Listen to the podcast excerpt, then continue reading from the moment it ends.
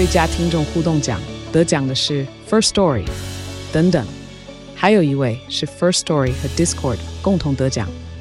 FIRSTORY 最新推出的 Discord 整合功能是为听众管理新标杆，将拥有会员资格的听众自动加入 Discord 群组。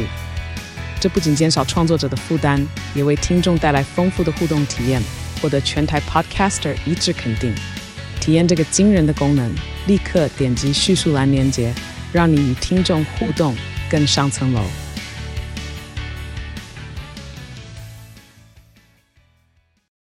贝克街侦探福尔摩斯的代名词，有人说记者像侦探，从蛛丝马迹找出真相，但记者也不只是侦探。调查的不仅是独立案件，更是事件背后的系统弊病。丁贝克杰1981跟着天下记者的脚步走进新闻现场，抽丝剥茧，找回公平正义。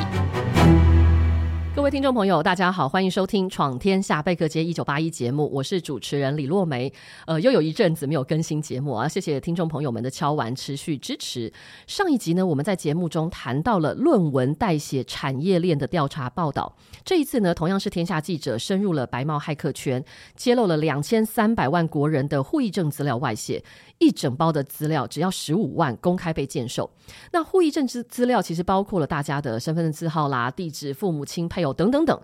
不少民众在第一时间听到可能会觉得说这个又不是金融卡，也不是信用卡卡号，比较不会被盗领盗刷，但是他却忽略了这就像是一个母库，犯罪分子呢可以和过去各种外泄的个资来交叉比对运用，它会变成一个诈骗非常有力的工具。为什么个资外泄好像就已经变成了日常，但是却可能让诈骗更泛滥？另外，随着科技的发展，像是加密币等虚拟货币的交易和平台，其实更助长了诈骗的猖獗。今天的节目呢，我们特别邀请了2位专家来到现场，一位是铁路警察局刑事警察大队长张伟伦。各位听众朋友大家好。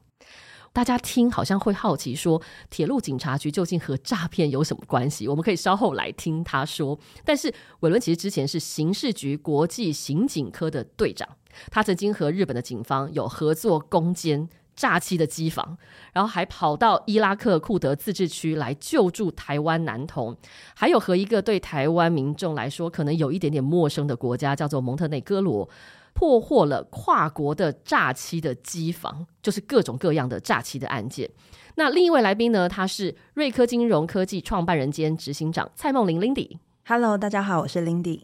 大家听到这个 Lindy 的职称哦，他是这是一个金融科技公司，但是我们要来谈这个议题是因为 Lindy 他过去其实是中正大学犯罪防治研究所毕业的，而且他现在是警专刑事科的讲师，他是非常多警察跟检察官的老师，因为我们现在的警察跟检察官检警调太容易会遇到各式各样金融科技的犯罪，要处理到加密币、虚拟货币等等这些的案件，相信对大家来说都是一个挑战，对我本人也是，我觉得这些事情它快到让你觉得来不及学习。那其实我们在节目开始，我们想要先来听听伟伦，我们刚讲了那么多，去过那么多国家，然后你跟跑了那么多世界地方，然后跟各国的警察、刑警合作，有没有哪一件案件是你印象最深刻的？可以跟大家先分享。我如果要分享的话，当然就是分享跟这个诈欺有关的，去蒙特内哥罗哦，这个在东欧的一个小国家，跟他们当地的警方合作的这个破了92个人的诈欺机房的这个经验。那就是一方面是觉得那时候会感到有点悲伤哦，然后但是同时也很感到很欣慰，就是说其实面对犯罪，然后全世界的警察、检察官的想法都是一致的哈。那我那一次的经验，当然本来就知道说我们的国人跑去国外经营这个诈欺机房已经很多年了，那他们甚至于就是越跑越远，一开始去大陆，然后后来跑到东南亚，那他们就是发现说我今天躲到欧洲去，更远的地方去增加你们的查缉困难，警方查缉困难。为什么会困难？大部分我们在处理跨境案件的时候会应用的法令是入出国移民法，那就是说今天这些人进去这个国家，他从事与他进入这个国家的目的不相符的行为好的工作。那所以其实我们要去说服这个欧洲的国家跟我们合作，说这是一个诈欺机房的案件，它的难度是很高的，因为对他们来说，他们其实不是被害人，他们不是被害国家，他们只是在这个地方从事不是观光的事情。那今天我们在那个案件能够谈成功，当然前面有一些前辈去其他欧洲国家合作的经验了，已经有知道怎么跟他们谈。那在这一次，在蒙特内哥罗那一次算蛮成功的，是一个用人口贩运案件的角度来去切入的这个诈欺机房案件。那也许听众朋友听了会想说，怎么人口贩运跟诈欺机房有关？但是我相信大家经历了去年的柬埔寨的这个案件之后，可以理解它其实是一个息息相关的犯罪样态，人口贩运和诈欺机房。那在那个时候其实遇到蛮多的挑战的。第一个就是说92个人跑那么远，这些人要怎么带回来？全部都是台湾人。他们92个台湾人跑到蒙特内哥罗，然后在那边骗台湾人。对，然后还有大陆人，就是其实他们可以做到这么，已经到相当有规模了，是因为这个产业，这个诈欺产业已经分工非常细致了，那所以这也是另外一个对警方来说，检警来说很困难的地方，就是我们要去把它各个不同的环节，他们的犯罪连结抠起来，你才有办法人带回来。人带回来是一件事，在国内能够进入司法程序，让他们被判决有罪，又是另外一个门槛。你刚刚讲到说，其实这个国家对大家来说其实是陌生的哦。就连一般民众观光旅游都很陌生，何况你们其实是要在这种跨国的合作打击犯罪，那个难度有多高？你那时候是不是利用了一些方法去达成这样的一个，把这个桥搭建起来才有办法合作？其实最难的就是桥。真的最难就是桥。那那个时候其实在刑事局国际科一直有跟各国的执法单位密切的联络合作，平常各种小事情，小案件我们都一律都会去帮忙，然后来去让这个工作上面的这个友情连接起来。那当时在疫情爆发之前，然后国际科也是有在借由这个国际执法的这个研讨会议的晚宴上面，然后我以为送口罩嘛那时候还没有疫情呢好，那一次就是我们还有这个 after party 这样子，然后就是透过这样子很轻松的场合去跟这个国外的执法单位谈到我们面临的这个状况。那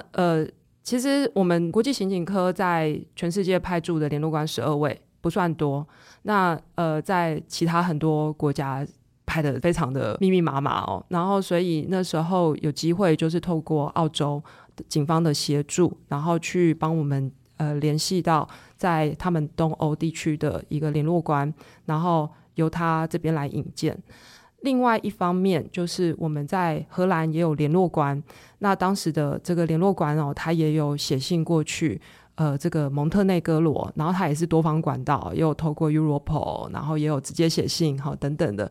各个管道全部都是，永远不知道哪一条会通，但是通了就成功一半 了这样。是，其实你刚特别提到你是把先利用人口贩运这样子的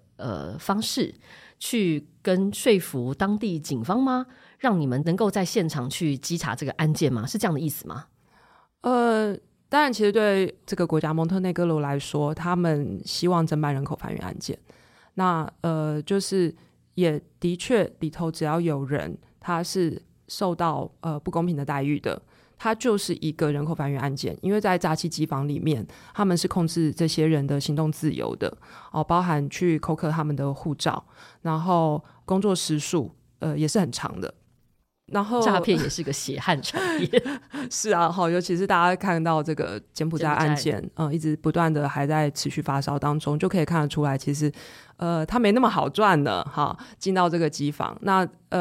你以为他们出去有机会观光旅游吗？几乎没有，都是被要求待在这个机房里面的，然后一直到甚至于他们是不能随便对外通讯的，那这个其实就是人口贩运案件。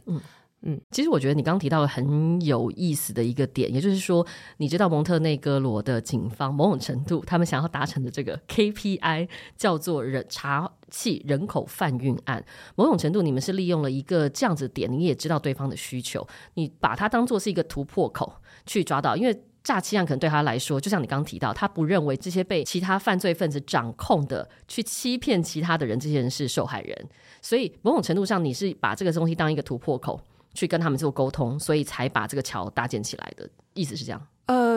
讲突破口好像有一点狡诈但是实际上就是说我们在谈国际合作的时候必须要符合双方的需求，这个是无论做任何的合作都是要有这样子的概念，那人家没有义务、要去帮你查这个案子，是的，没有错。我觉得蛮有趣，就是我们大家平常常看韩剧美剧啊，你就会发现就是刑警要办案必须要有各种的方式，不是说你今天很有正义感然后我要来办这个案子就能够成的。从刚刚伟伦的这个聊这次的这个诈骗案把人带回来这个过程，我们就可以稍微理解到说它其实要有很多灵活的运用的方式，然后怎么样理解对方的需求，让人家愿意伸出这个援手，其实是蛮重要的。所以这个案子对你来说应该是算是你的刑警人生史上很重要的一个，也印象很深刻的一次案件吗？对，真的其实国际刑警科他们花很多心思来构思这样子的方式，就是说怎么样去跟国际合作。那这个做法不是我草创的，而是我们同事一直经过不同的累积经验，然后去了解说要去谈国际合作，它的这个基本的出发点，然后说法。然后这个谈判的方式等等的，然后我是有幸有到这个单位去，然后有创造出来这样子的一个环境，然后可以去到这么远的国家去做这个案件侦查，成功伸张正义。是。那当然就是其实说真的很累，那个国家是要转机的所以可以想象我们当时整个国际科为了要把这92个人带回来花了非常非常大的努力。光是你要瞧机票瞧机位就很不容易了吧是那其实我们会从过去各个联络官他们累积的经验来去跟机场，然后还有跟航空公司谈怎么样做会是最安全，然后最经济，以及符合双方的需求的一个做法。所以怎么样把这些人确实的带回来，就会发现说其实警察刑警在办案，特别是国际上面的案件，它确实有很多的 mega 在里面。但是我觉得当然这跟伟伦过去的背景其实有点关系，因为其实你之前也在两岸科待过，所以之前也曾经做过一些两岸联手打击犯罪的案子是吗？是，那尤其是这个人贩遣贩，他们在大陆会帮我们协助抓通缉犯，然后我们会过去带人，那就是也是从过去的一些经验累积去知道说这个在跨境案件的处理上面可能跟在国内的案件处理上会有一些不同的地方。所以我想请教一下 Lindy Lindy 其实平常是很多警察跟检察官的老师，大家也很好奇说其实各自的外泄跟诈骗究竟有什么样的关系，那回到之前天下这个报道，这个户籍证资料的外泄它又会怎么样被利用？是，其实提到各自外泄啊，你就会去想说，他诈骗集团他要诈骗，首先他要有资料。那最好的资料，其实像政府的资料其实蛮齐全的，或者说我们在网络上消费的时候，我们会留下的其实会有我们所有的个资以外，我们会有金流，那甚至我们会因为这样子而信任对方，因为他会很巨细靡遗的告诉我们说你在什么时间点购买了什么东西，或是刚您说的户籍证资料，其实里面会有非常多可能别人都不知道的事情，可是你觉得哇这事情你都知道，那你应该就是真的对，所以我觉得其实一个很重要的东西是他其实要取得的除了你的个资以外其实是信任，所以他用很多种方式去获得你的信任。那尤其像伟伦刚提到的就是说他们现在开始用网络，那也因为过去这2-3年疫情的关系，所以让大家对于网络上的使用瞬间大家都好像能用这些东西，然后也开始接受我可以开始跟不同地区的人开始交朋友，开始开会，那这些东西当你觉得是日常的时候，你就不会去太提防这些事，警戒心就降低了。对，因为你会觉得啊这就是日常啊，那这样子的话其实你就会少了一个确认的一个动作。嗯哼，对，所以其实某种程度上这个环境的演变，然后特别疫情之后的关系，确实过去没有那么常用视讯开会线上的会议，但是大家在疫情期间每天都在用，然后下载了各式各样的 app， 对，然后你也习惯了这样子的运作方式，它确实都会让民众的警觉心在降低。当然就是其实诈骗的脚本真的是千奇百怪，那甚至是他们很 follow 时事，也就是说最近像有个名人来到了台湾，然后他瞬间就会变成是股票老师，然后或是他会教你投资理财。那近期其实也蛮多名人会被挪用他们的所谓的肖像，然后去打一些广告。那甚至像之前我们普发6000块的时候，他们马上就跟上这一波，然后马上会有个假网址。所以你会发现说他有了这些个资以外，当然还要搭配他的故事，那你就会觉得这一切都很 make sense， 就是你就觉得诶，这件事情很合理，这件事情他我点进去之后他也出现了我的个资。那因为民众其实会觉得说这些个人资料应该是只有政府或是一些像我们去消费的一些商店才会拥有我们的资讯，所以我觉得这些东西其实在搭配一个不错的故事的时候，它就很可以做发挥，就很容易取信于人就对了。对对、那另外我们提到这么多的一些诈骗案哦，大家应该也很好奇这跟铁路警察局有什么关系，为什么铁路警察局也会面对到诈骗案？其实铁路警察局要处理很多案件，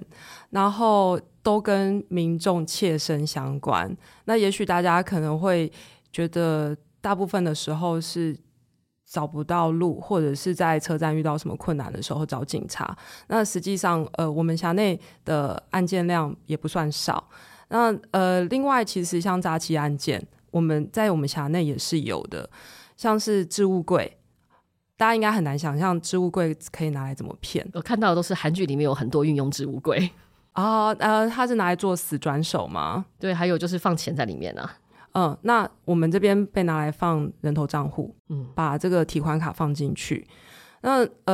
其中大致上分两种，一种是他购物资料外泄，他可能上午才在某一个网站上面下单，然后到下午的时候就接到电话，就说哦，那个张小姐，你是不是在哪一个平台上面买了什么东西？那是这样子的，就是我们的系统不小心把你误设成 VIP， 然后就开始讲一堆话这样。那他接下来到最后要求这个被害人去 ATM 操作，把钱转完之后，他最后会说你还有几张提款卡，现在就是说我们要对你的账户做实体监控，所以要把他们的提款卡放到这个置物柜里面去。我们这边辖内是有这样子的案件的。那另外一种就是这个民众他可能是在网络上面借钱的网站啦，或者是那个偏门工作的网站啦，然后就说哦，这个要去你如果给我提款卡就可以有10万块，那这些人就是依照这个指示把提款卡放到这个置物柜里面去。会相信的其实并不是少数。然后下一段的话就是会有这个车手跑进来站区就把这个提款卡拿走了。那这样子的手法在我们站区内从去年底到现在就是一直都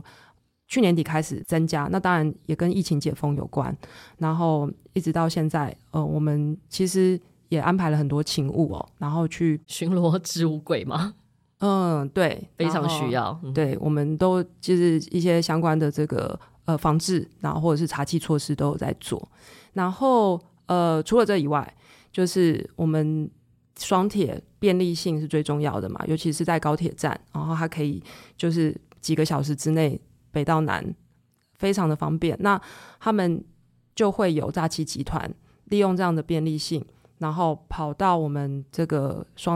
高铁，尤其是高铁的这个星巴克啦，或者是哪个餐饮的这个地方，然后在那边做现金交付。对，那我们在上个月的时候就拦到一个案子，就是这个被害人他拿了50万的现钞，然后在那边数钱。那其实通常我们站区的这个警察都会跟高铁的这个工作人员或者是在这个商店的工作人员保持密切的联系。那当时他们就看到说怎么会50万不是出现在银行哦，居然是出现在这个星巴克，而且他在数钱，对，在数钱哦。然后那时候他们就觉得怪怪的，然后就跟警方通报。那我们铁路警察 一到现场去就先关心、哦、然后把这个钱先留下来。那很特别哦，我们那时候这位拿现金的这个民众，他是37年次，他要做加密币投资。那我们一听，警察同仁一听就知道说这很有问题，就开始问他怎么做投资等等的，就发现说其实他之前已经给了2次钱了，然后再去找他的家人来，然后去说服他，跟他沟通说这个真的是诈骗，这个真的不是投资，然后才去把这钱成功拦下来。另一面，这个跑出来收钱的人他说，我的工作叫做币商，他来跟我做加密币投资，我已经把钱打到他的电子钱包里面去了，我不是诈欺集团、然后这50万应该是我的，因为我已经把钱打到他的钱包里面去了、这个就是现在的最新的这种手法，最常见的手法、就是一个加密币的诈骗案，然后其实包含了他们该怎么样去排除责任、规避责任，这套剧本他们都已经想清楚。好，我们聊到这边先休息一下，下一段我想要特别请 Lindy 老师来告诉我们，好好的来聊现在整个诈骗的，在面对科技的发展已经有多种的新形态，特别是虚拟货币的运用。我们休息一下，马上回来。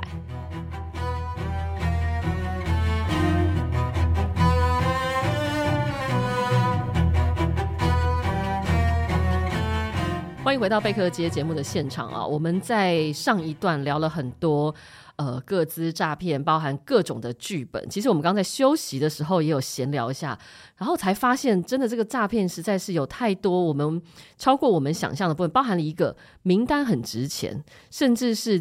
伟伦之前在办案的时候，你会发现到这个机房诈骗机房里面的名单其实是有重复，也就是说他们还针对一些重复的被害人继续诈同一批人。他们的这个被害人的资料叫做菜单，然后这个菜单它是可以拿来重复卖的，它是可以卖钱的。然后再来就是说，它甚至于会直接卖它的基本旧的资料，上面是有注记的，注记到说哦，这个被害人他的生活背景状况，有助于下一个诈骗机房在去对这个同样这个人来进行诈骗。那我们当时就是在几个境外的机房在现场查到这个菜单的时候，就发现说一调资料，有人被骗，这里面是有被害人的，但是他被骗的时间点是不对的，是更早之前的。所以显然就是这些诈骗机房是一直不断在运用，然后甚至于会针对有被骗过的被害人再继续去重复对他实施诈骗。所以这样听起来，不同的犯罪分子他们某种程度彼此甚至有一些互通有无，不管是名单的贩售，甚至是其他一些技术上面的交流都有吗？有，那包含说像系统商或者是写这个城市的这个集团，他们是会帮不同的机房去服务的，提供这个界面，然后或者是提供这个硬体设施。刚刚其实你还有聊到一个现在一个很流行的叫做生机塔位诈骗，这是一个什么东西？生机塔位诈骗它其实是要用大家用那个灵骨塔的诈骗的手法来去类推。灵骨塔是算是给死人的，那它这个生机塔位是给活人转运改运用的。那他通常就是话术是说，他找一个地灵人杰的地方，然后这个方位角多好又多好，然后在这个位置上面去做一个八卦阵，然后把里面都放了一些能够改运的符，或者是珠宝，还有自己的指甲、头发等等的，然后把它封印起来之后，它就可以进行改运。然后他在这个手法里面真的有人买，有人买的，然后而且他会在不同的时间点去交付，要求这个被害人去交付现金。而且最离谱的是说，其实他们这个生机塔位的这个诈骗集团拿到的这个被害人名单，实际上是他们之前在其他的吸金案件里面的被害人再继续拿来使用的。而且他们有一个弱点，就是说哦，他们之前曾经被骗了很多钱，他们可能会比较容易相信自己需要被改运。嗯，其实聊到说大家其实希望改运，某种程度上之前的诈骗也是大家也都发财，人人都想，所以其实现在一直都有非常多的投资诈骗。过去可能有不同的平台，但是现在会发现大家大量的在运用虚拟货币。这个地方就想要请教 Lindy， 为什么虚拟货币的交易平台它怎么样会变成了一个诈骗的温床？是，其实加密货币的交易所啊，在很久以前，大概2008年比特币开始被出来，然后2009年开始被使用的时候，那时候其实台湾人还不太知道这个东西。那台湾一直是到2014年才开始有交易所开始产生。那时候的交易所其实只是拿来买币卖币用的，也就是说你就是跟这个平台买币或卖币。那我也是那个时间点进入到交易所做法务的工作。可是那时候我就非常惊讶，想说哇，一个月一间交易所，我们那时候还没有很多人，可是就有这么多的诈骗。因为那时候民众如果被诈骗，那警方就会来跟我们调阅资料，因为那是我们的用户嘛。那时候我就觉得说啊，一个月怎么会有几百件，然后发生在一个这么那时候还没有很盛行的一个产业这样子。那因为我自己本身就是念犯罪防治研究所，那我很喜欢犯罪学，所以那时候我的警铃就大响。我想说以前因为我研究所是研究少年骇客，所以我对科技其实不陌生，只是我没有想到现在的科技是被这样做使用的。因为我们觉得区块链应该是一个很好的科技啊，尤其是在接下来元宇宙还有很多的虚拟世界 AI 的运用，其实区块链帮助很大。所以那时候我非常的讶异的时候，我就马上跟老师联络，就是以前警大老师，我就跟他说接下来应该很多的案件都会使用加密货币。那时候老师听了也觉得这好像真的是可以来讨论看看。于是那时候我们其实就开始跟刑事警察局或是像调查局等等的开始做对接。那时候呢，我们其实就会发现，就是那时候的加密货币的交易所，因为它只能买币或是卖币，那民众其实也没有太大的概念，所以那个时候他们就有点像游戏点数般的使用。也就是说有点像以前我们知道的 My Car， 像这样子的公司他们在卖游戏点数，那民众可能想要远交，我们那时候比较多假援交的案件。那民众想要援交的时候，他就会叫你去支付一些费用或是保证金，证明你不是警察等等的。那他就会叫民众说，那我给你一个缴费代码，那民众就拿着缴费代码去超商缴费。现在超商都可以买卖虚拟货币，那这个部分他民众去缴费的时候，他以为他接下来会看到的是一个漂亮的女生，可是没有想到他在付这个钱的时候，其实他已经被转换成加密货币。然后通常我们看到的是诈骗集团他们在收到后的3到5分钟内就会快速的转手转掉了。不过那时候我们其实还没有太大的方式可以去侦办，是因为那时候所有的交易所全部都匿名的。就像我相信大家知道，就是加密货币本身就是去中心化而诞生的东西，就是他很讨厌这些中心化的机构，他不想要被监管而诞生的东西嘛，所以它本身就是匿名。然后直到2-3年后，也就是2020年之后，其实全世界的政府警铃也都大响了，大家发现哇，加密货币它其实不是只有被用在诈欺，其实老实说台湾真的是诈欺算是走在蛮前面的国家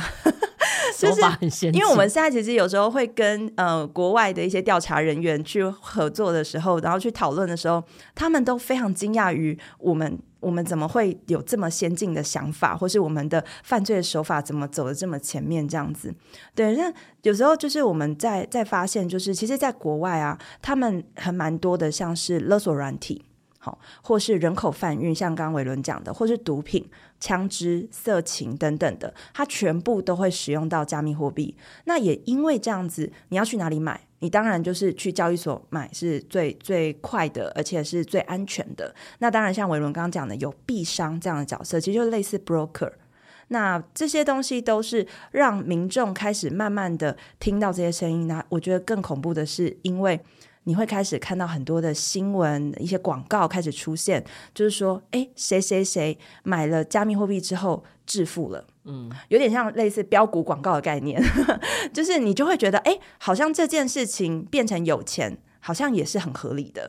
那我还记得在1-2年前很夯 NFT 的时候，老实说到现在你去问很多人，我相信很多听众可能也会想说 NFT 是什么，可是不管怎么样先买了再说吧，因为大家都在买，然后所有的艺人啊网红啊都在讨论，社群上面的散播也是在推波助澜。对，然后你当下我们大部分人现在都很聪明，会 Google， Google 出来还是正向的，而且现在诈骗集团还会买 SEO广告，因为他知道你会去 Google， 所以前3页他全部都买下来了，反正他很多钱，所以呢他就是全部买下来之后，你怎么看你都觉得哦这个平台很棒。因为老实说加密货币交易所其实它也是一个中性的东西，也就是说它的诞生其实就是一个让你可以买卖双方互相撮合的一个平台，所以其实全世界有蛮多正规的交易所，只是说很多的诈骗集团他就伪装，他就说他也是某某交易所，当你去 Google 的时候他又出现在前3页的时候，然后所有什么杂志专访过他，然后他又上过什么排行榜，然后你就会觉得哦，所以这个交易所其实也算是蛮厉害的，这时候你就不疑有他，然后就开始做投资了。我们发现其实这个诈骗的产业链其实非常精密的，包含了它的剧本要什么设计，它的第2部第3部，它某种程度就是一个非常完整缜密的一个行销的手段，然后让一步一步，就像你刚刚提到，它就是最重要就是它一步一步要取得受害人的信任这件事情，让你掉入它的陷阱。那 Lindy 其实时常潜伏在非常多各大的这个投资交易社群里面嘛，对，在你里面看到的这个诈骗的各种的案件是真的有这么多吗？你每天看到的这些很恐怖耶，因为像脸书就有类似的社团，加密货币的社团，那上面都是被害人，那被害人每天回报的东西你都会觉得天哪，这种东西 有些东西是真的蛮扯的，可是呢有些东西是你看来想说哎，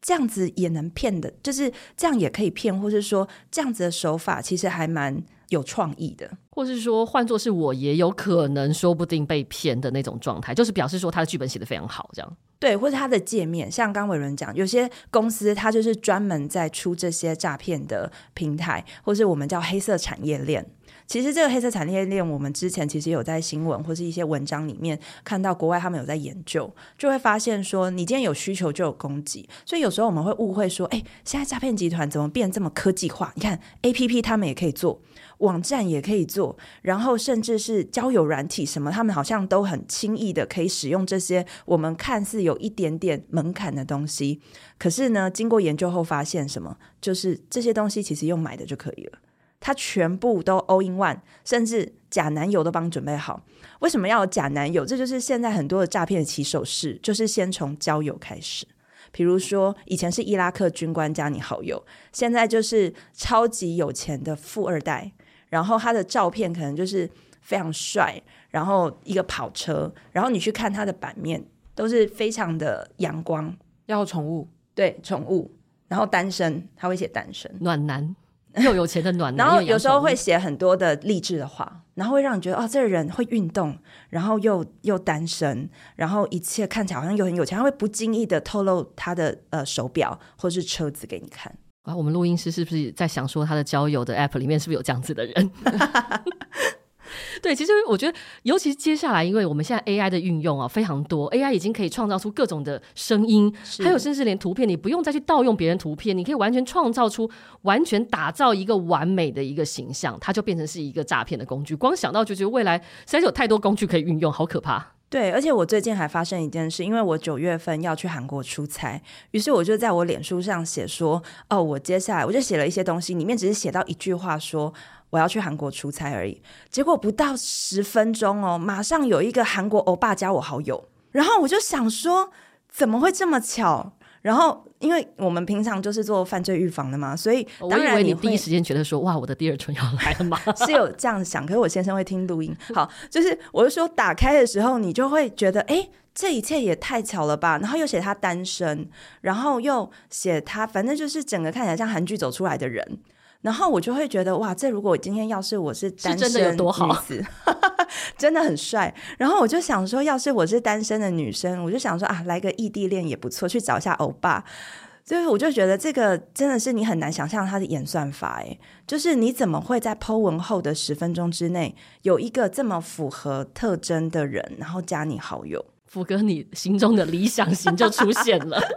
对，我就觉得这个方式其实还蛮新的，因为这是最近发生的事情，所以我觉得说其实诈骗它真的搭配高科技之后，然后我们的人性其实如果你真的没有把持住的话，你真的会很容易相信这些东西。像我自己常都会觉得说现在这个科技进步快到我跟不上，我追不上，那尤其是不管警察检察官这些第一线的这些执法人员，他要面对的是他要去抓这些罪犯，然后面对到科技这么快速的改变，我不知道伟伦自己在办案或是你的同僚们大家在处理这些案件的时候，是不是感受到这个科技带来的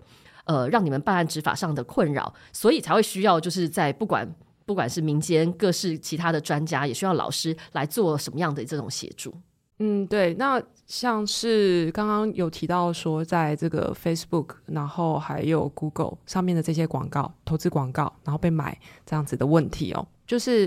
其实警察现在也是很高科技了，以前就还蛮高科技了，现在被就是在这样子的需求状况之下，这是官方代表的说法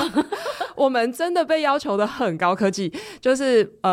刑事局一直跑去跟脸书然后 Google 谈，希望说他们能够给我们快速通道，赶快去做检举下架这些假投资广告这样子的问题。那这些国家其实沟通顺畅吗？那当然就是要一而再再而三的一直反复的去说服他们，就像是国际科之前一直遇到的状况，就是我们要符合人家的需求，那然后我们要去提醒他们这件事情它接下来可能会衍生什么样的问题。那像这个跨国公司，然后我们要去跟他们谈，那我们必须要去有一个说法好等等，遇到这样子的困境。那其实我们在这个团队里面，这个警察团队里面，然后还有检察官，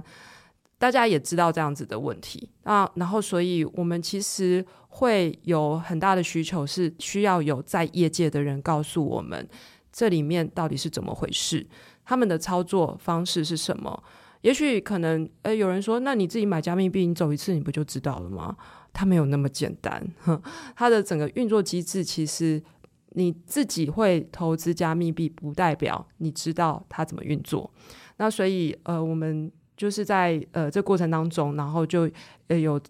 也是真的很运气很好，有找到Lindy老师，然后他愿意花时间跟我们监警来谈，来去聊说会不会他在这个案件上面的这个调查上会不会有某其他可能的方向，然后我们一直去try，一直去研究，然后还有我们的法令配套要怎么样去做，然后怎么样去跟检察官讨论说这样子他的犯罪事证的连结到底强度够不够，这是我们现在面临的问题。这就是我要请教Lindy，就是你其实帮非常多的第一线的执法人员检警调都有上课，你自己在这个跟他们上课的过程当中，你观察到了什么？是不是也有看到了可能大环境还有需要在往前进的地方？我有时候都会觉得我比较像他们的心理辅导老师，因为其实老实说他们很厉害了，就像伟伦说，其实他们在处理很多的案件，尤其是诈欺案件，其实这么多年来大家其实都训练有素，可是为什么今天遇到加密货币大家反而会有点退避三舍？其实某一种程度是因为我们大部分的人，像我本身也是学犯罪学，是学刑事法的，所以我们其实的脑是文科脑，可是科技尤其是加密货币它本身是奠定在一个区块链技术上的东西，所以呢你要了解它的运作，首先你需要有一点点去了解理工科的东西，那这个东西其实对文科的人来说本身心理上的排斥是非常大的。这个其实我当初自己在学的时候，我还跑去台大资工旁听了一年，那一年我每个礼拜五都非常的痛苦，那个痛苦的来源是过去我们对法条再多我们都觉得很简单啊，就是静下心来看一看总会看得懂吧。可是呢当我到台大资工去旁听课程的时候，我觉得我每个礼拜都在打击我自己的自信心，都是无字天书。对，而且重点是在场之后好像我一个人不懂，我是有点笨蛋的感觉，所以那个其实你自己光心里要跨出这个障碍就很难。那我觉得更重要的是，其实老实说市面上或是台湾其实很多这类科技的人才，其实台湾的科技人才是非常棒的，可是你说这些人为什么一直没有办法去协助到司法端，某一个部分是因为大家的语言是不一样的。所以我每次去帮他们上课的时候，我都会跟他们说，各位同学你们放心，我们今天呢不是要成为什么资工系的达人，或是某种就是区块链大大，我们没有要了解，如果大家想要了解的话，那很抱歉我也没办法教你们这些东西，可是我能带你们理解的是，其实加密货币就像是一块布，它把各位的眼睛遮住了，所以你会恐慌，因为你看不到东西你会恐慌。过去你们都很厉害，你们都可以破获机房等等的，可是你瞬间看不到东西了。那我今天呢，我就是负责帮你把这块布拿下来，那你们就可以继续做你们原本擅长的事情。所以我其实只是有点像翻译官或心理辅导老师，就是协助他们在面对这样子高科技的技术，然后或是这些工具的时候可以更加理解。某种程度就是说，其实对于警察检察官他们办的某种程度跟过去办的案子道理还是一致的，是只是说现在诈骗的犯罪分子使用的工具不同。某种程度你刚说的那个布，就是这个布会一直换，它会换成各式各样各种颜色，随着时代的变迁会不一样，但是回到过去其实打诈的这个逻辑是一样的，诈骗人的那个想法也是一样，只是运用的工具不一样。那你自己在跟这些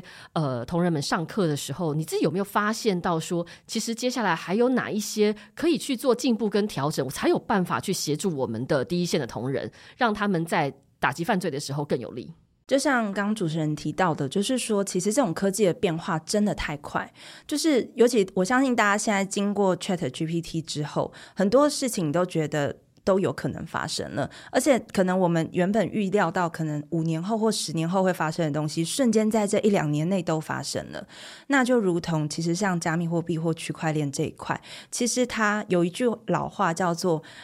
币圈1日人间10年、哦、这就代表说一天的变化是你如果没有跟上，你可能过一段时间你就不太理解这一切发生什么事。那大家也知道我们台湾的司法人员其实真的是 loading 很大，就是尤其是警方要做非常多的事情，不是只有办加密货币的案件，所以你要他们可以真的随时掌握这一块，我个人觉得其实有时候上课看他们真的很努力想听，可是下课我就说，老师刚刚那个资讯量太大了，我有什么方式可以自己再自修？其实有时候遇到这样我其实会很心疼，因为我会跟他说，其实你刚刚已经够认真了，那接下来其实你必须得实做，你必须得真的开始去试着把课堂上的东西运用看看，因为不然的话其实这些东西你今天听完了，你下个月又是另外一个世界了。所以我觉得这一块其实像国外的做法，我分享一下国外的做法。国外其实他们当然有一种是叫网络警察局，就是呢这一批人他们就是警察的身份，可是他们就是专门的去面对这些新兴科技，所以他们每天都一直在自我提升，然后去接触很多东西，甚至会跟业界合作。那还有一些欧美国家他们的做法就是更直接，就直接外包，就是直接跟业界跨领域合作，好，然后甚至用发包工程的方式，就说这一块的部分因为真的是一直在流动，然后很新啊，像包含像我们最近有时候会看到加密货币拍卖，国外其实很多这种拍卖的东西其实都不透过司法自己去做了，都直接透过交易所或是透过一个厂商去帮他们处理拍卖的部分。好，那其实很重要的是，我们真的希望去提醒民众，我们其实现在真的是活在一个蛮虚假的世界，如果今天遇到了有心要来骗你的人，你到底我们该怎么样去避免受害，然后我们该怎么自保，还有现在大家非常常讨论到的，也就是零信任这样子的一个观念融入日常。魏伦，我其实不太希望大家零信任，那但是我觉得大家在交付资料出去之前一定要想一下，还有我们在追求便利性之前也要再想一下。为什么我会这样说？因为我举一个例子，最近大家应该有看到说有收到这个什么 e-tag 简讯，然后这个监理站就赶快发新闻说这个是假的连结。那实际上他点过去之后，他会让你去输入信用卡号，那大家可能会觉得说啊，我有这个 OTP 啊，好，那这个会有什么问题吗？实际上是这些被害人他们在把这个信用卡交付出去的时候，这个集团他有可能会用其他的话术去取得你的 OTP， 或者是说他在其他环节的时候已经让你的手机存了这个恶意软体，然后去拦截简讯了。那甚至于有一些在国内的这个支付，我们某某支付各种的这个，它其实是绑定信用卡之后，它后续的认证手续变得很便捷，那它反而变成被拿来利用就是信用卡盗刷的这个工具。所以我们在遇到任何的这个交付资料的状况之前，一定要先去想一下，然后确认好之后再提供出去，这是我认为对一般民众来说最重要的一个观念。Lindy，我觉得多方查证很重要，因为其实很多东西我们在看的当下，我们的判断有可能会失准，那尤其是我们觉得很正常的事情，那有可能就不正常。所以我觉得鼓励大家，如果你真的有收到一些相关的资讯，不管是简讯啊，或是甚至你可能在社群媒体上看到有人，因为像接下来假讯息其实也蛮多的，那假讯息这种或者假新闻这种东西其实很考验民众的智慧。那我觉得大家在看到这些资讯的时候，如果可以多一道查证，因为其实诈骗集团他也知道你会查证，所以他都给你上面他的电话了。那其实我们可以善用，像我知道警方他们有一个跟 Whoscall 合作，好，那或是说我们可以直接打电话给我们知道的银行，或是我们知道的一些政府单位，像165，我们可以多做一个查证。那另外我其实希望大家可以多关心自己的朋友，周遭亲朋好友，